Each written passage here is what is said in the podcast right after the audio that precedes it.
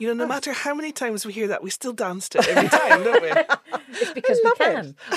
I get to really love that tune, actually. It's so cool. We are the Book Whisperers. And we didn't even rehearse that. But we've had sausages for breakfast, so we're high as kites. Yeah, we've been in our office, haven't we? Our special office. Yes, we've been back at Dobby's. For the first time. There are other sausages available. There are, yes. But it's the first time since we actually created the Book Whisperers. That's the last time we were there, when we were talking about actually creating the Book Whisperers. So it's really, to me, it's a major event. Major event. Welcome to podcast number 4. Is it 4 already? I had to count then on my fingers. Is it 4 already? Gosh, wow. Time flies, doesn't it? We are jolly grateful that you have joined us, because have we got some stuff in store for you, have we? Yes, we have. Yes. So 4 and 5, we have decided, we're planning this time, aren't we? Yeah. We don't just rock up here just in any old gear with nothing. It's not just thrown together, is it? Oh no, never, never. We spend hours. Every minute is actually precision, planned. Precision, yes. Honed, yes, honed. Today we're going to be talking about writing in your comfort zone. Mm. Which actually, do you want me to read this little bit out? Do you know where the phrase comfort zone came from? No, I don't actually. Mm-hmm, mm-hmm. Sounds like Mr. Kipling Cakes. Monsieur Le Google says Robert Yerkes and John Dodson actually coined the phrase comfort zone, and it goes back to a classic experiment in psychology. Back in 1908, they explained that a state of relative comfort created a steady level of performance. Ooh. Oh, I say. 1908. That's really interesting, though, isn't it? And so what we're talking about is writing within our comfort zone today, where because we are all authors, because we are engaged in different types of writing, we do naturally have comfort zones, and we try and hone these skills within our comfort zones. So today is going to be all about writing within our zones. Mm. So we just want to remind you who we are. I'm just going to draw the straws. Hang on a minute. Leigh, would you like to draw a straw? Oh, thank you. Oh, you got a short one. What a shame. Oh, Mary. Oh, Mary, you've got the long one. I must have the medium size. Off you pop, Mary Turner Thompson. Who are you then? So we are introducing ourselves again. Absolutely. I think probably everyone knows who we are by now. But yes, I'm Mary Turner Thompson. I'm a memoir writer. I'm a publisher. I do all sorts of things. I'm a general dog's body. I'm a book whisperer. I'm not going to say it. We will say it's best-selling international author. Every time. Let me straighten my tiara. So, yes, international best-selling author. There you go. And absolutely loving it. We were talking this morning about how all three of us used to look at authors, as the kind of gods that they are. And I still do. I still look at every author I meet. I kind of go, oh, wow, you're an author. And then I kind of go, oh, so am I. It's just so much fun. So yes, so that's me. Yes, my books are The Bigamist, and I got The Psychopath coming out next year. Hooray! And I'm currently writing my first novel, which is a time slip fantasy. So yeah, all very exciting. That is actually exciting, isn't it? That really is. Well, my name is I'm sitting here with a medium-sized straw. You know that the straws don't exist. But anyway, I'm sitting here with the medium-sized. My name is Susan Cohen, and I'm the director of the Wee Book Company and its sister company, Double Entendre Limited. We were just discussing how rude those double entendre books are. Quite by accident, don't know how it happened. Anyway. And I've been writing for a few years, and it's all great fun and high jinx, really. How about you, Miss Shortstraw? Miss Shortstraw. I'm just going to put it here on the table. It doesn't exist. We don't have straws at all. I know, but I like to say it. Even though it doesn't exist, we still ordered the action when you held the straws out to us. We still actually took a non-existent straw. Which one should we choose? Oh, God. In my mind's eye, my little straw's red. Oh, mine didn't have a colour. Did it not? No. Well, actually, mine was red and white striped, a bit like the Colgate. But never mind, moving swiftly on. Hello, I'm Leigh Taylor. I'm a storyteller. I'm an author. I'm a publisher as of today. Oh, Scaramouche Press, yes, launched today. And I'm a podcaster. Yeah. Look at that. We've got a radio star now as well. Oh, radio star as well. Oh, I'm just collecting all these and an 80s pop star. And 80s pop star. Yeah. So, talking about Miss Brickles, we have Samantha Cochrane, author, coming up. Yeah. Our interview is at the top end of our show today because it just is. Timing of when people are available, yeah. Yeah, and Samantha is a local author based in Midlothian and totally good egg, don't you think? She's cracking. After the interview, we are going to have some whisperings. Oh, I like that. Yeah, I didn't actually see what you did there. I was cracking on with something else. Then we have the whisperings, which are the Book Whisperers can be found on Facebook and on www.thebookwhisperers.com. I knew that. Not really. And they have been sending in their questions. We don't know what they are. I'm lying, we do.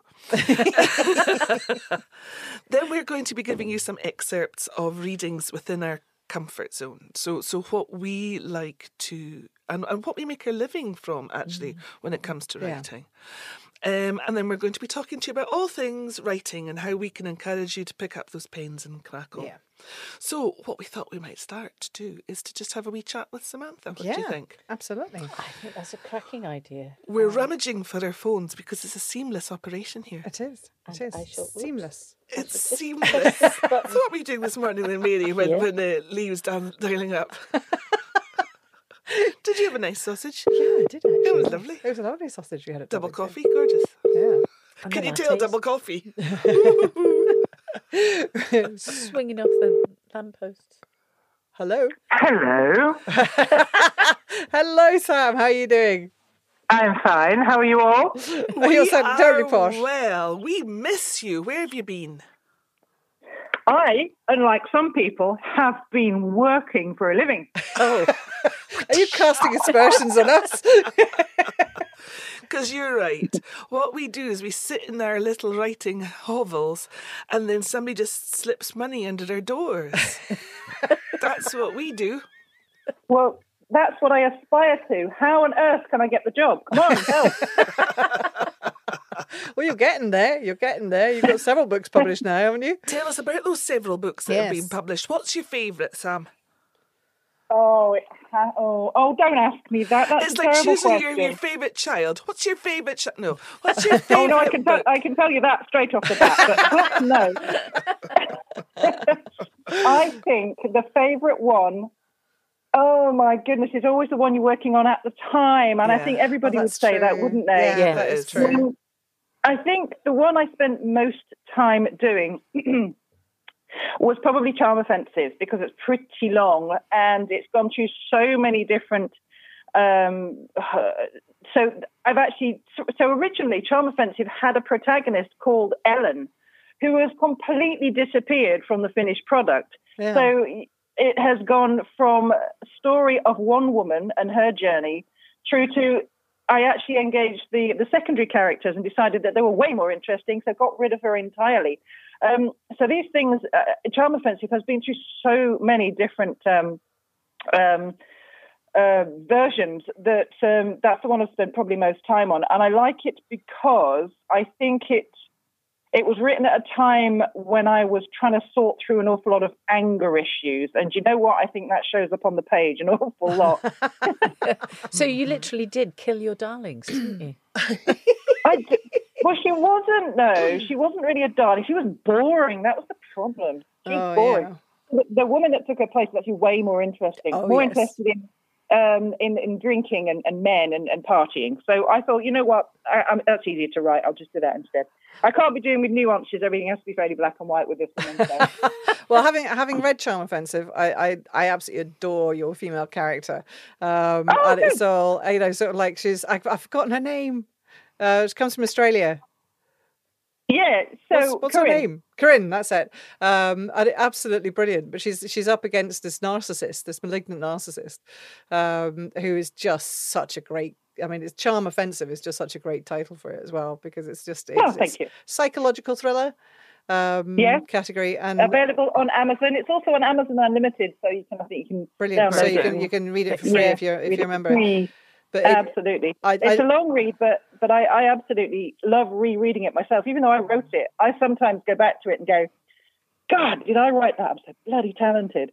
And then it just brings it all back, So I do like to do that as well. But yes, Charm Offensive has been available on Amazon for a little while now. Uh-huh. I am getting regular sales, which is very, very nice. Which is brilliant, yes. But I'm hoping that it's able to go up online. There's a new venture starting that I can actually sell it myself as well, hard copies, which is something that I'm hoping to do very, very shortly, hopefully. Brilliant, absolutely brilliant. And that's really, because one of the, so sorry, did I just chop you off there? I did, Sam, I chopped it off. One of the things that we were talking about, Sam, in this podcast is writing within your comfort zone. And we noticed that recently you've started writing children's books. Is that a real big departure for you? Oh, I would say, yeah, when I first started doing it, it was. So what I've written to date that I've actually completed and I'm happy with is Charm Offensive, but I've also written my autobiography, which obviously is another sort of adult read. There's nothing but child book about that one particularly. And so when I first started writing children's books, it was only after I had my own children that I was able to do that. I wasn't in touch with, I know I'm a teacher, but I'm a secondary school teacher, so I don't teach small people. It's usually people bigger and way smellier than I am. But steady. But it wasn't until I had my own children that I started to write for them. The first one I ever did was actually an early version of Upside Down, which is airing on Made in Midlothian at the moment. Yeah. And that was written in response to my older daughter saying, I don't want to read about witches. I don't want to read about wizards or dragons or underpants or silly people doing stupid things. I want to read about little girls like me. So I thought, okay, fine. Well, we'll have a story about a little girl from Scotland. So that's how that started. But it was only in response to them, really. So yes, when I was childless, it was outside my comfort zone. I think once I had my kids, it was very much what I wanted to do after that. Okay. Yeah. However, that then being said, my children are now growing up to the extent that they don't want little girl stories anymore. And I've started work on another adult novel. Fantastic. Okay. Can you tell us a bit more about the novel? Well, there's a problem with this new novel because basically it's a near-future dystopian tale of a post-Brexit Britain. However... then the pandemic came. Post-Brexit Britain is so much worse than my book that it can't compete. I have had to stop. So when the pandemic started, about a month into the pandemic, I was still writing this, and I thought, it's pointless. There's absolutely no point me carrying on with this story that takes place in around about 2023, 24, because I, A, like you've pointed out, need to stick the pandemic bits in, but also everything's going so much faster to hell in a much bigger handbasket that there's absolutely... There's no point writing this as bad as it is. I had to dig deep, and will have to, because I've started writing it again now. I had a break of about 6 months just to see how COVID would pan out. And I've started it again, and it is taking some serious deep digging to get to the absolute worst possible scenarios I can possibly think of to outdo reality. Oh, gosh. Yes, 2020 has had a big impact on everyone. Yeah, indeed it does, yeah. So that whole truth is stranger than fiction. It's just... Oh, absolutely. Bit you on that part of the anatomy you didn't want to be bitten on. Oh, I've got stories about that too. Do you want to hear? Well, we'll leave it there with your adult fiction, Samantha Cochrane, you potty mouth. So, listen, where can we find your books? Right, so Charm Offensive is on Amazon. It's hard copy or Kindle. Obviously, the ones I'm working on at the moment not available, but the other ones are actually online stories. So Upside Down and The Adventures of Teddy and Doggy, which is my other children's book, are not actually in book form yet, although I'm hoping that that's going to change very soon. There is a website being started by the Made in Midlothian group, which will be a platform for selling. And I'm going to go up on there and actually sell hard copies of all three of Charm Offensive and the two children's books as well. And that launches this Thursday, I do believe. Oh, wow. So hopefully I will be on there, and my collection hopefully will grow as and when I can kind of find horrible enough things to happen to this new set of people that I've decided to write about. So it's Thursday the 10th of September. Yeah. You can get on to madeinmidlothian.com, I presume. Excellent. Yeah, look so at you on fire, girl. Yeah. So that'll be me. Hopefully a little bit more of a mistress of my own destiny then, because once you've got a little bit more control over who sees and you can big up your own personal website rather than having to rely on the behemoth that is Amazon. It gets a bit more personal, and you can work with it a lot easier, I think, or hopefully that's how it'll work out. So, well, good luck. Thank you. I know that you've got a proper job to go back to and everything. We're just going to sit here and twiddle our thumbs and wait for slips. Yes, indeed. Just sit there and wait for the money fairies to just put the money under their door. Exactly. You know what? I would swap sitting in a hole in the ground with no money for the job I have at the moment. Swear to God. Have the loveliest of days, darling. Thanks very much, and I really hope to see you ladies very, very soon, because it's somebody's 50th birthday soon. Oh, hope we get an invite. Mischief coming over us. Were you talking about mine? No, I don't mean. Mischief with a capital M. I mean, I'm desperate to have a party, but there you go. Lockdown's probably got other ideas, but there you go. You've got a nice garden. We can come and sit in your garden at 2 meter distance. I've got a nice garden in Scotland. Let's not forget that. Okay. All right, listen, have a brilliant day. Lovely to speak to you. Absolutely lovely to talk to you. Good luck. Bye. And you ladies. See you soon. Miss you. Bye. Bye. Bye. Bye. Bye. That's fabulous. It's like so many. We were talking about Comfort Zone, and it's like she's got a psychological thriller out. She's got a memoir she's writing. She's got children's books she's doing. I mean, talk about expanding your range of stuff. Yeah, and she's doing really well. But I do think if you get the chance to read Charm Offensive, it's really good. It's really, really good. It's far better than she even knows. I've seen Sam speaking. She is remarkable. Yeah, I mean, she is the most incredible storyteller. Leigh. Not quite, obviously, Leigh Taylor's. Not, I just noticed what I said there. But I am in awe of people who can stand up and just deliver and then hold the attention of an audience the way that you do, Leigh, and the way that Sam does. I mean, it is pretty incredible, isn't it? Do you know one thing I've noticed? It's actually brought that up through what you just said there. But one thing I've noticed about authors is authors are incredibly supportive of each other. And it's never kind of been, like in some industries I've been in, people have kind of gone, well, if you're doing well and I'm not, kind of thing. There's that kind of attitude of that kind of jealousy. Whereas actually I find with authors, it's like everyone's just like, oh, brilliant, you're doing so well and that's fabulous. And you're, and we all tend to be, that kind of boost to each other. Yeah. Which I think is true with women, mind you, I have to say. True. But I'm including male authors in that as well. I'm not. No, that's not true. I am. So... Samantha Cochrane is one of our whisperers, and every week we have whispering. And her mum. And her lovely Kate. Kate is on ours as well. A big shout out to lovely Kate. Yes, she's also, it's wonderful that is, isn't it? Such a lovely thing. And so our whisperers every week send us questions. And I'm just going to take one at random. Look, we've got proper paper and everything. Let's pick one at random. Let's get Leigh Taylor to pick one at random. Look at the cards, Leigh. Pick one. I'll take that. Oh, this one. This is an anonymous question. Where do you find your inspiration? Ooh, that's a good question, actually. I can get inspiration from anywhere, really. Reading the paper sometimes. Yeah. And you get a strange story will come up and you'll think, oh, what's the backstory of that actual story, How did that cat manage to rob the bank? And those kind of things where it's sort of, I wonder what's the mechanics of that? How did that actually work? And what was going on in people's heads? That kind of thing. Yeah. Or another one is I think we've discussed this before, nebbing. eavesdropping. You've mentioned that before. Somebody actually heard the radio show and had said that they thought that was absolutely brilliant, and the idea of sitting in a cafe and just listening to other people's conversations that you'd mentioned. I thought that was actually a brilliant idea. Yeah. No, that one's great because that sets my little brain going off 100 miles an hour. Yeah, I knew an author once who used to sit in the departure hall of Heathrow. All right.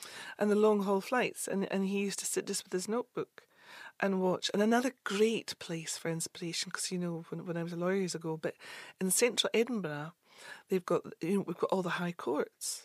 So, you know, you've got the and you have sheriff courts on one side. But if you go round the corner, you have the high court. So you've got civil cases going on, which are all sort of libel and people suing each other for non-payment, all this kind of stuff. But you have the criminal court. And anybody can go and sit in as a member of the public and just watch what's going on. And all life is there. Yeah. So you know what? I think you're right. You can get inspiration from everywhere.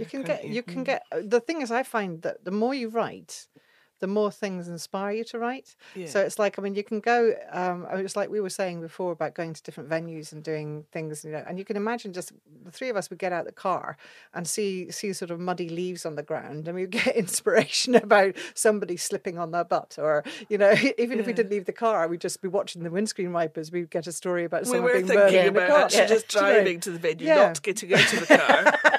Doing the podcast when we're squashed into the back of the Smarts car and then going home and having a cup of tea. It's amazing the imagination that you end up having when you're used to writing things down, because you end up... I mean, I'm getting much more imaginative the more I get into my novel, whereas before being a memoir writer, it was really writing about what had happened. So, you know, that's kind of restricted because there's only so much you can write about your own past. But it's a novel, you know, you can do anything. Yeah, you know, so you can literally, if you pitch up at some woods, you know, you're either going to go, oh, this is beautiful, I'm going to write a love story, or you go in and go, oh, this is quite scary, I'm going to write a horror. Yeah, you know, sort of like, or a cute little kid's story about the squirrels and the...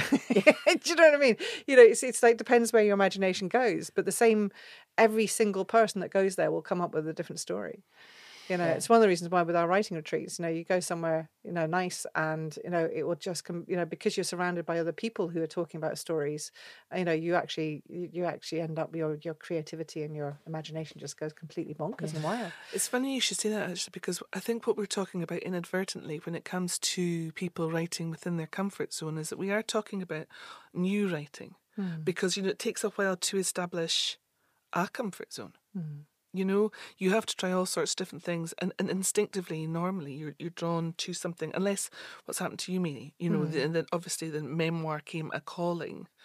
But in terms of comfort, I think once you get the zone, and I think in terms of new writing, I think finally honing the skills within your zone, I think there's something to be said for that, where you have a level of confidence, a level of perceived skill, if you like, within that zone, and then once you're in that zone, you use that as a platform to jump off, almost as Samantha was describing there when she was doing Charm Offensive, and she was going back and she was honing it and she was editing it, and once you get to that, that's almost your platform, isn't it, to jump off into other areas, would you say? Definitely. Look at us, we've gone all academic. Oh, we have. What the actual heck? So we've got another Whisperings question. Do look, proper little cards and everything. Mary Turner Thompson, why don't you choose the next little card? Okay, I'll slide one out. And she slid one out, and she's given me the whole pack back, which means that I have to choose one, which is, do you have any writing rituals? I do. It's like when I'm in serious writing mode, I actually get up at 5 a.m. And I go downstairs, and it's like during the pandemic, utterly hysterical, because I had to, because the kids were up, because I've got teenage children.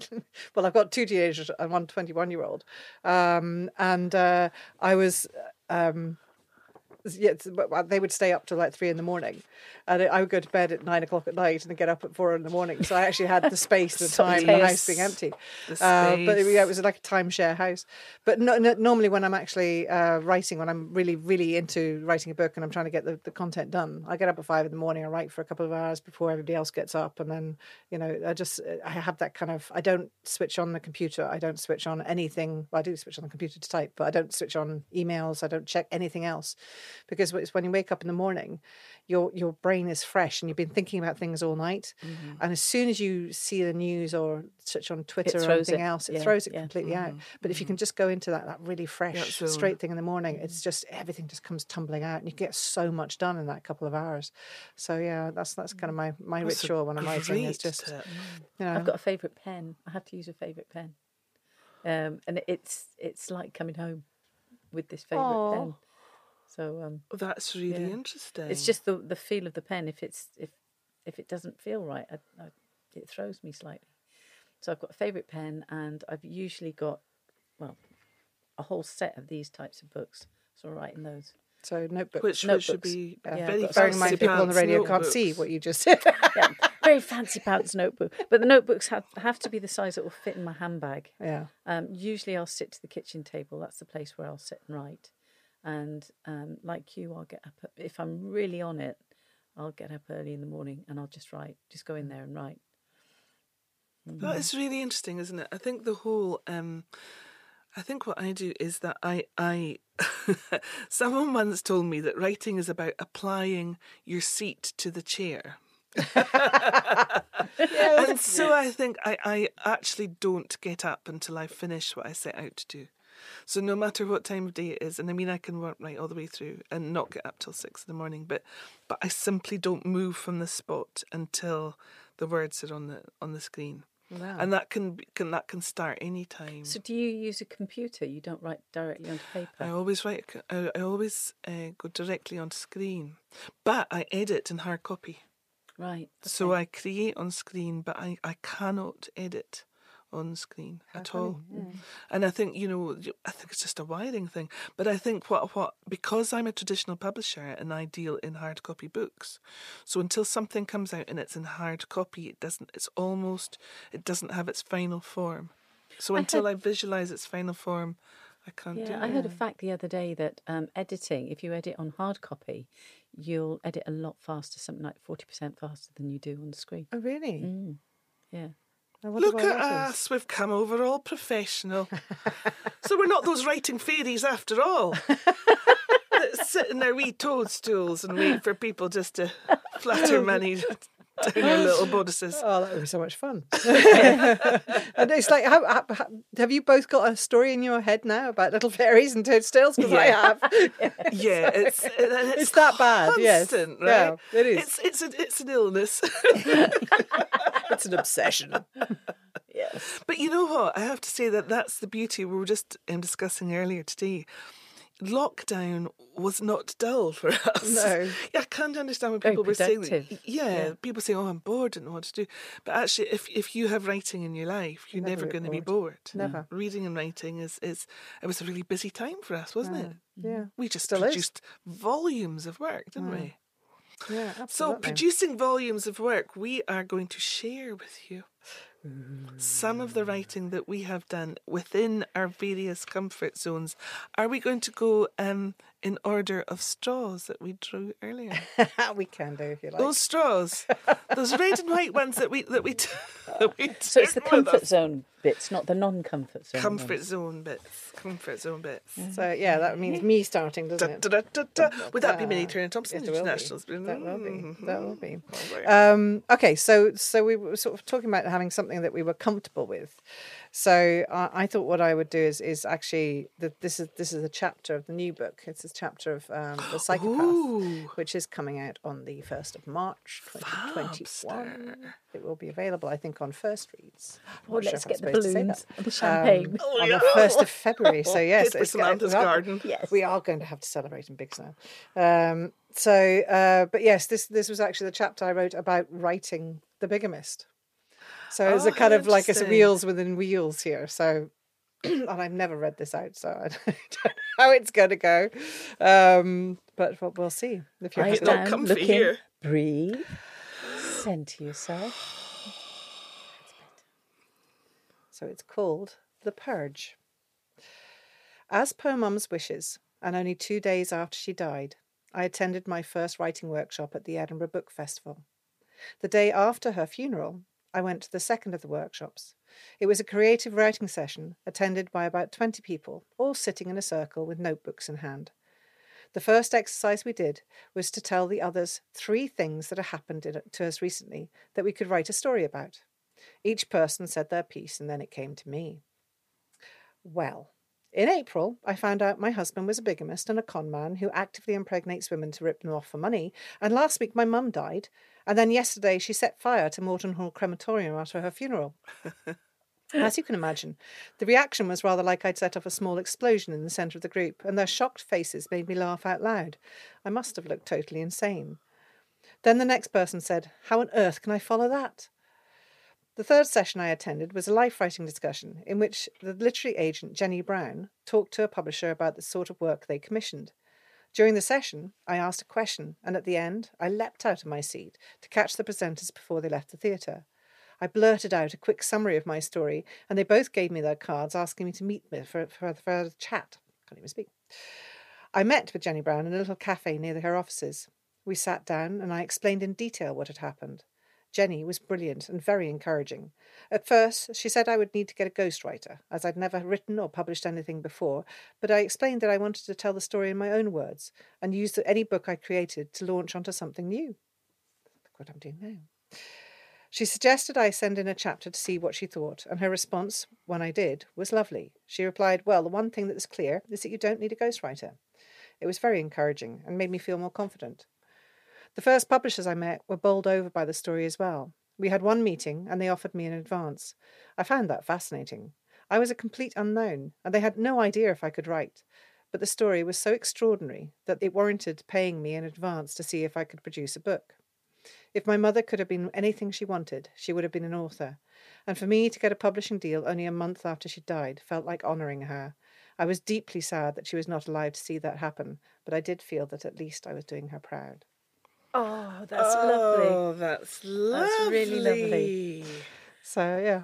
But, how did that feel, the wheels within the wheels? You know, because you started off as memoir, and then you are edging. It's almost like you're incrementally starting with memoir to something else and then going into fiction. Yeah. Do you feel that this is a transitional sort of novel, bridging between the two? Yeah, well, that was memoir, that bit. But the doing the novel... I'm learning so much doing it. You know, it's sort of like in the first draft that I came up with, this was effectively a psychological thriller, and it doesn't work as a psychological thriller. Right. So with the novel, I'm changing it to being this time-slip fantasy. It's about a woman recovering from trauma, but she doesn't even really know she's been through the trauma. Mm. So it's like looking at almost the after effects of how trauma affects one person, and then it trickles down to everybody else. If that makes any sense. So, yeah. So she is effectively the product of a rape. So it's how she was treated by her family because she was a rapist's daughter, although she doesn't know that growing up. So the whole thing is about her recovering from that kind of rejection she has from her family. And it's but she doesn't. She's not aware of that throughout the whole of the novel, if that makes any sense. She only realises at the end. Yeah. So, you know, having gone from being a psychological thriller, it's now a kind of story of courage and recovery. Fascinating. So, and do you think the psychopath, are you still classifying it as memoir writing? Yes, very much so. Okay. Oh yeah. Okay. Yeah. It's very much the bigamist is sort of six years I spent with him, and then the psychopath is kind of zooming out. So it's 14 years later. Okay. It's zooming out and seeing that same story under a different perspective. Yeah, microscope. Really. Yeah, yeah, but also sort of seeing how I had become a victim, what the language are that psychopaths use, how you can identify psychopaths. So it's like it's sort of sharing that 14 years knowledge of my total obsession with psychopaths. I don't know if you've noticed, but I am a little bit obsessed with them. But I find I'm not obsessed with them in a kind of scary way. I'm just utterly fascinated. Yeah. Yeah. So that sort of 14 years of reading articles every day and sort of distilled down into. You have kind of to be one of the world's most, foremost experts actually in the field now. I mean, genuinely though, because you are as in demand as a speaker in that field, aren't you? Yeah. Yeah, but it's, I mean, I wouldn't say, I mean, I haven't got any degrees in it. I haven't got any, I'd love to do a doctorate in criminal psychology, actually. I really would. Yes, you know, but I would give you 6 months and you'll wrap that one up. Like get an honorary, keep going. Yeah. One day, maybe. You never know. I do. I can see that happening, though. You know, yeah. I can see that because, you know, there's no substitute to that experience that you've got at the sharp end of it. Yeah. But it's that's what's so funny about my books. They're not kind of misery memoirs. They're not kind of how poor me or anything else. They're very much, okay, well, I did this, you know, and this is what happened and this is why. And it's very analytical, actually. Mm-hmm. But nice. You know, my brother says it's rather like watching a train crash in slow motion. You know, you're sort of like, you're kind of screaming out no, but you can't tear your eyes away. Beautiful. Yeah. Yeah. Beautiful. It's like, a beautiful piece of writing. Yeah. Oh, thank you. Evocative. Well done, you. So in terms of the straws, where were we? It's you next, I think. Oh, it's me next. Yes. Yes. Well, you know what? Mine's completely different, but mine is in my comfort zone. This is a poem that I rustled up called Big Geordie's Muddle-Headed Bunnet. Oh, I love these. So it's completely, it's not the classic tome, but anyway, there you go. Big Geordie wore his bunnet. It was a tweedy shade of blue and had a metal badge on top shaped like a Highland coo. Big Geordie wore his fancy bunnet pulled right down o'er his eyes. It was dark inside the bunnet, and it formed a deep disguise. Of all that went on underneath, of all the good and bad, the world could only see the bunnet, but Geordie remained tweedily ironclad. Nobody could get right close, and that's the way he chose. From beneath the bunnet's small dark place, the world looked full of shadows, of misery and trauma, of folk just on the make, of stuff that if you weren't careful would end up in heartbreak. So Geordie and his bunnet were stuck, just like tight glue, till one day in the high winds he tripped over his ain shoe, trying to give the dog a kick and stamped doon on the cat. He toppled right the way over and his bunnet flew off, just like that. And suddenly the world appeared in all its blinding light. The shock of it, there were no words, eh? Surely this isna right. Geordie couldn't take it in. He sat in a wild haze. Where's my bunnet? My comfort blanket? How am I going to get through my days? I'm going to have to see the world and it'll see me back. Jings, how am I going to cope as exposed as a stripper's six-pack? Time went on and Geordie lived bunnetless and bare. He got used to the light and shade, and he learned just how to care. Care about the good stuff and the bad, and the stuff he did not dare. Let everybody else know he'd hidden under the bunnet that he'd wear. To his shock, he came to realise that in his worries, he wasn't alone. Turns out that everybody else's noses were fixed to the same grindstone. One day there was a knock at the door. Hey, mister, I found your bunnet. It had flown right up a big high tree. Who knew? Thon bunnet. Clever, isn't it? Thanks, said Geordie quietly. Here's a fiver for your trouble. He turned and put the bunnet in the bin, underneath the midden and the rubble. Time to get his skates on. He'd wasted enough time, hiding under his bunnet, committing the mahoosive crime of retreating from the great wide world and shunning its fine great days. Geordie's bald head was out and proud, and it was here to stay. Oh I love that. What was the influence? What drove you to write that? You know what, we at the Wee Book Company, what we try to do is to make it as funny as we can, so it appears funny. So Geordie and his muddle-headed bunnet is kind of like, you know, I think it's quite funny, and the Highland coo on top. But beneath the surface, we try to embed motivational material. Yeah. And so far, touch wood, I'm touching wood. So far, touch wood, that works. And we seem to get our books into the hands of people who don't read motivational material, usually. Mm-hmm. And so we constantly, we're trying to sort of shine up things that look funny. Yeah, but on the surface, and hopefully they work a little bit on the funny as well. So no, that's really good. That's where we live. Motivate people by making them laugh. Yeah, that's me. That's lovely. So what about you? Yes, the lovely Leigh. We always have to let her go last because she just shows us up when it comes to reading stuff. We can't follow her. No pressure. Are you sitting comfortably? Lovely. I got a fancy seat and everything. Then I'll begin. This is an excerpt of Half-Life, which is due out not too far away. Oh, I'm so excited. And basically, this is the main protagonist, Diane, and Diane has had a nervous breakdown and is struggling her way through. And she's not having a great time in life, and she's had another kick. And so she's, again, struggling, and she's worried that she's going to go back to the place that she was before. And she's trying to figure it out in her head. So this is where she's at 4 years later after having a breakdown and being incarcerated for a short while. She's still not in a great place. Take the pills. That's what the doctor said. I sat in the surgery waiting room, shaking from head to foot, my hands virtually bouncing. I was trembling so hard. I pressed them together and pushed them between my knees so it didn't show. But I could tell that the woman next to me had noticed. I could see her looking at me from the corner of my eye.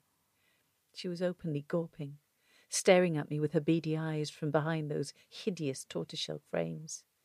She shopped at Cavendish House, had the bag at her feet, a blatant advertisement of her place in society, entitled. She made me feel awkward, ashamed. In my head, I was screaming at her, "Go away, leave me alone, stop judging me." But of course, I said nothing. These days I can hardly get a word out without stuttering, and if I stutter, then I start to blush. There are so many situations now that I have to avoid in case. Inside I'm screaming, "Please, God, help me." But he isn't there. There's no one there for me. So my turn came round. The doctor stood at the threshold of his door, calling my name. I stood, then fumbled about for my bag and coat, aware that all eyes were on me. It made me more self-conscious. I could see I had his attention. He waited, but there was something about his stance that implied impatience. Was it the tilt of his head, or the way his mouth was slightly downturned? That and the look on his face that said it all, that, "Oh no, not her again," look. I followed him into his surgery and sat on the appointed seat. When he asked, "What is wrong with you?" all I could do was cry. Tears spilled down my face. I sobbed and snotted, and that's before I had managed to even say a word. What's wrong? I don't know what's wrong. All I know is that I'm not right. I don't feel right. I'm constantly tired. Everything overwhelms me. I cry at everything. I can't sleep, and yet I'm so tired. How do I begin to explain what it is or where and when it all began? Wow. We are so emotional today, aren't we? I could have given you a second bit, but I'll just leave it there. That's lovely. I have to say, actually, that really touches a nerve, isn't it? When you hear that. And also the delivery, Leigh. Always. Criven. Just like a milk lady, eh? That is brilliant. I can't wait to read it, actually. Good. You know, I think it's going to be a really, really good book. Yeah, I think it's. So, I personally think it's a cracker, but you know. That's really absolutely. You have to fall in love with the book that you're writing right at the moment, though, haven't you? Yeah. You know, and every time you write a letter, I don't know about you, but sometimes I'll sit back and I'll go, "Oh, that's a good line," and then in your head, and then you read it out to somebody you're with, and they go, Yeah. No, you've got to love it as much as I do. Which, of course, no one ever does. My husband does that half-listening thing. It's like, oh, listen to this. What do you think? What do you think? So I'll read it out. And he's sort of like, he might have his head half in his in his, you know, computer or something like that. Oh, yeah, very nice, dear. Yes, my children are very, very bored of everything I do. They're not interested at all anymore. Even when we did the comedy thing, yeah. It was like I said to my kids, are you going to come along? And they were like, nah. So it's like, but that's the lovely thing about us. It's like we're sort of like, we'll talk to each other about the ideas we've got, and we all get terribly excited and go, oh my gosh, that sounds great. You know, you need to find your motivational gang. Yeah, that actually absolutely. Will support you. Yeah. And your tribe. It's a great thing about the book groups and writing groups and writing circles and book whispers, yeah, you know, because that's something we've all had with each other is being able to support each other and be enthusiastic about ideas and bits. Yeah, of we spur stuff. Each other on, really, yeah. Don't we? I think so. Really well, helps. Talking about spurring each other on, because we did talk about living within the comfort zone there, didn't we? And I think the thing about the Book Whisperers was that we started off by doing the first course, which was an introduction to thinking about, actually, and plotting your own novel, and actually setting the impossible task of doing that in 6 weeks. And we had all these people, you know, gaily go, yeah, we can do this. And then by the end of it, they went, that's impossible. We know.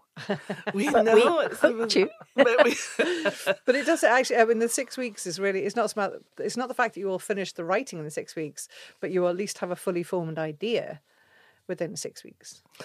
I think that's that whole platform, the jumping off thing. And I think I did have a little look round at Monsieur Le Google. And they were talking about the comfort zone being an aid to focus. All right. And I think that's actually really important when you start, isn't it? Is focus down, because it's such an exciting thing when you start to write that you have all these, a myriad of different ideas. And sometimes when somebody comes to me and says, I've got all these ideas, I think I'm 99% certain that you are not at the stage of being able to focus enough to produce a whole book. Oh, yeah. Nice, yeah. You know, and sometimes the more sort of fragmented the ideas, the less chance they have of narrowing it down and just producing that piece of work. Yeah. And so we're actually surrounded by books here. Yeah. Loads, by books. Loads. And one of the ones that I've got here, have you heard of Lewis Grassic Gibbon? Oh, I love his stuff. Yeah. Well, you know what he's famous for? And actually, I was just sort of leafing through something this morning, and it's about the connection to the land. Yeah. And I think that there's always a definition, isn't there, you know, in a writer or in a filmmaker. So this I was just going to read us a little bit out about, this comes from Sunset Song. And it's the collection's called A Scots Quair by Lewis Grassic Gibbon. And he came from the northeast of Scotland, which is famously agricultural. It's famously... Yeah. A functional piece of Scotland, if you like, which produces massive amounts of food back in the day. You know, it was just a very efficient farming community. And he was one of the unusual writers that wrote about the love of that land. It's easy to love the Western Isles or Leigh Free Perthshire, but actually that northeast, he was one of the first writers. And he talks about... In Sunset Song, he says, she turned to the land close to it, and the smell of it, kind and kind it was. It didn't rise up and torment your heart. You could keep it at peace with the land if you gave it your heart. And I think there's something stunning, you know. Yeah. And I know that during lockdown, I actually turned to Lewis Grassic Gibbon because I was reminded of how much I just adored the land I come from. Yeah, I adore the very land beneath my feet. Yeah. And so I think there's a lot to be said for sometimes honing your comfort zone, do you feel? Yeah. So you feel that you're expert. Doesn't matter how the world perceives you. It's, do you feel expert in your zone? Yeah. Do you feel that with your memoir writing? So I'm sure people must turn to you a lot, maybe, when it comes to memoir. Yeah, as being one of the experts in your field. Do you feel? No, I do. I certainly have. I'm certainly within my comfort zone when it comes to memoir writing, and or anything to do with psychopathy. So it's like, that's a strange comfort zone to have, isn't it? I'm really comfortable with psychopaths. So not so much with them, but with talking about them. I sort of. But if you ask me to cook a meal, not so comfortable with that. I'm not a very good cook. So, you know, but it is, it's, you know, if I'd been reading articles about cookery and sort of like last 14 years, sort of the same way attention as I had to psychopathy, I probably would be. Talking about cooking meals, did you ever see that episode of Miranda when she was meant to be all grown up and threw a dinner party? Was it Christmas? Was it Christmas dinner or something? I think it was something like that. Wrong. She ended up at Marks and Spencer's.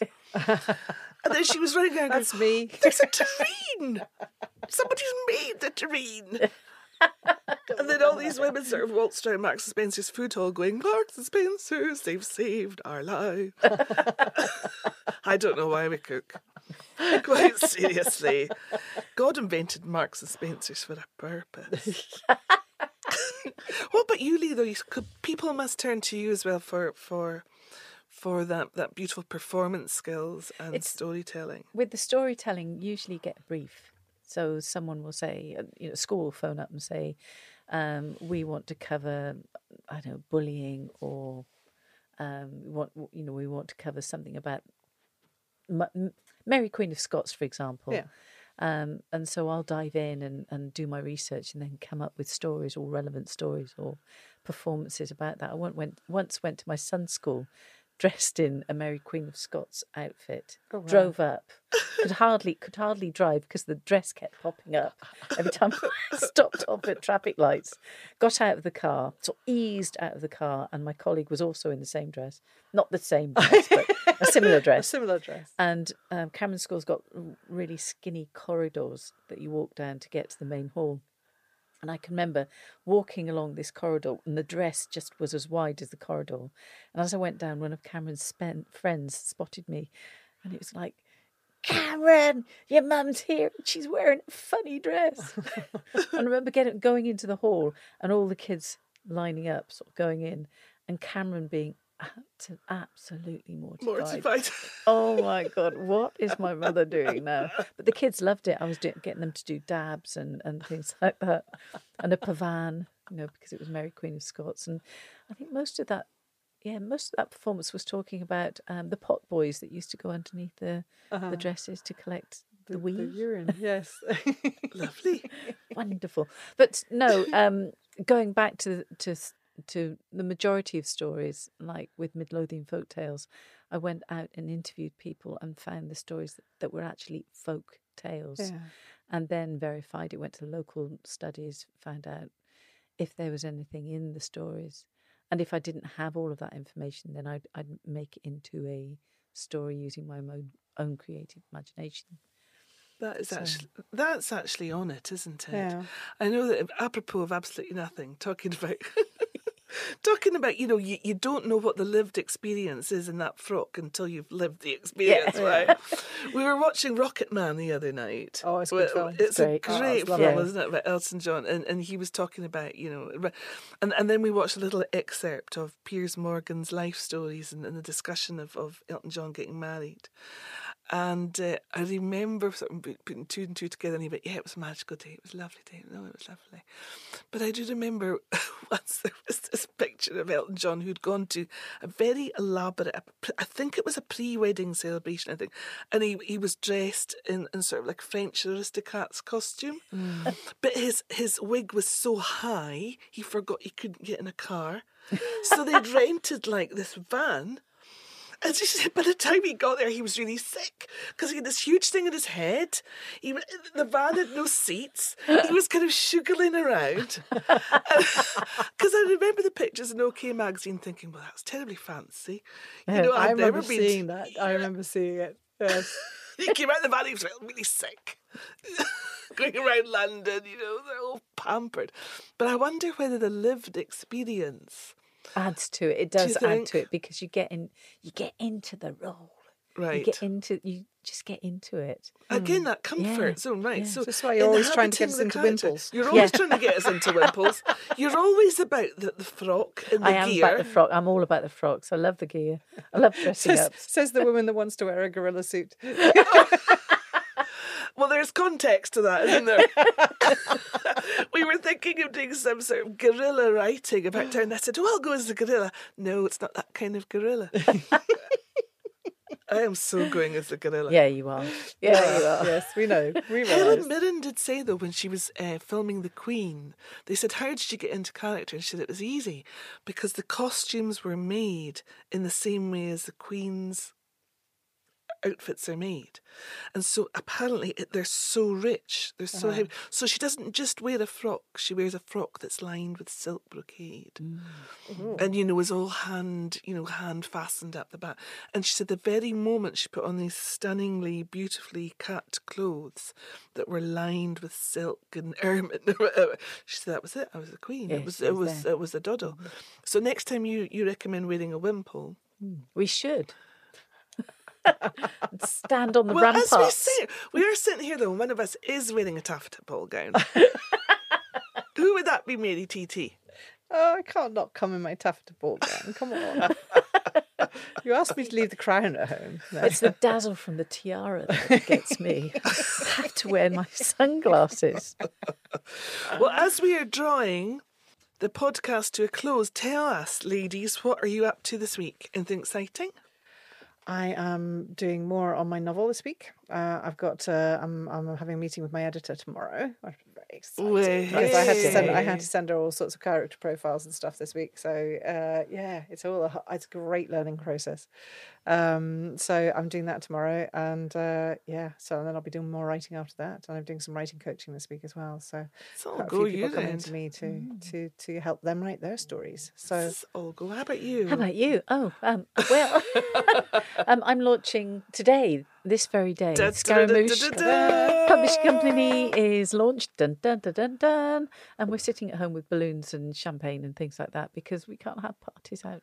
Aww. How can we get hold of Scaramouche Press? You can find us online at ScaramouchePressInfo.com, or you can find us on Twitter, or you can find us on Facebook. So we're all over the place, scaramouching.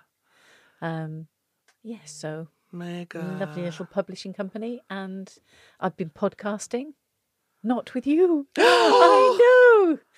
What you mean? Shocking. You mean like deceiving us with another podcast? I know. I've been creating a podcast called "Tell Me More," which is all about the curious stories all around Midlothian that you can find. So I'm unearthing them, and interviewing people. And where can we find that?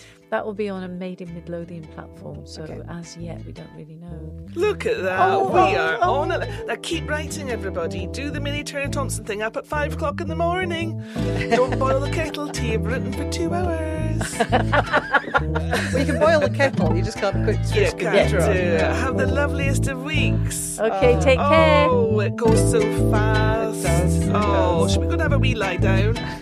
Where did I put my gorilla suit? Do you want the banana? You can have the banana back if you want it. Join us too, the Book Whisperers.